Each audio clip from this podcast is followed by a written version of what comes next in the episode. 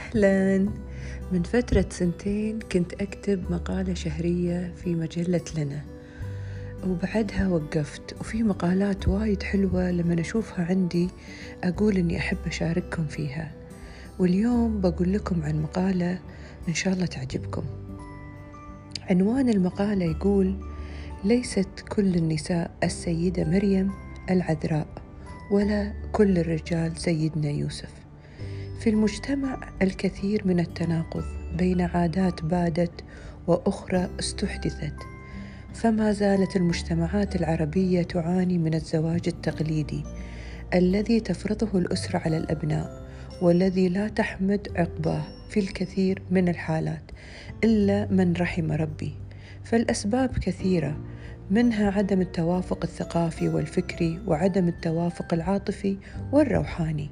فهذه الأسباب تؤدي إلى تفكك الزواج وعدم استمراره لفترة طويلة ولصعوبة الطلاق ووجود الأبناء.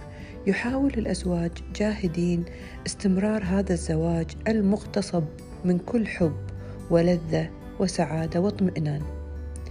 فبسبب ما ذكرته آنفا يتجه أحد الأفراد إلى الخيانة لكي يسد الفراغ العاطفي الذي ساد زواجه وعجز أن يداويه لأنه ذو أساس غير صلب من البداية. والخيانة لا تحل المشكلة ولكن تزيدها تعقيدا أكثر من الأول وتتسبب في مشاكل بين الزوجين أكثر وأكثر. وأكثر على في الحياة اليومية التي تزيد مشاكلها.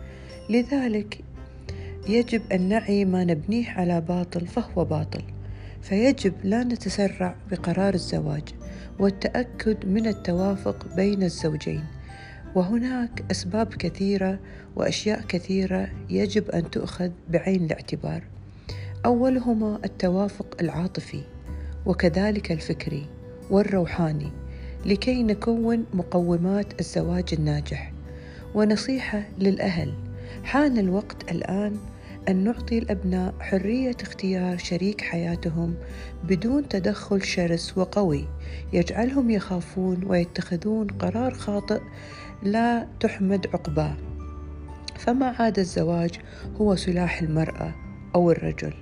إلا إذا كان فيه توافق لأن ولله الحمد المرأة والرجل مسلحون الآن بالعلم والوظيفة والثقافة والزواج يجب أن يكون الثالوث المكمل لهذا الكيان الرائع لكي تزدد تزدهر الحياة ويعيشون سعداء متوافقين. أتمنى أنكم تكونون سمعتوني وارتحتوا.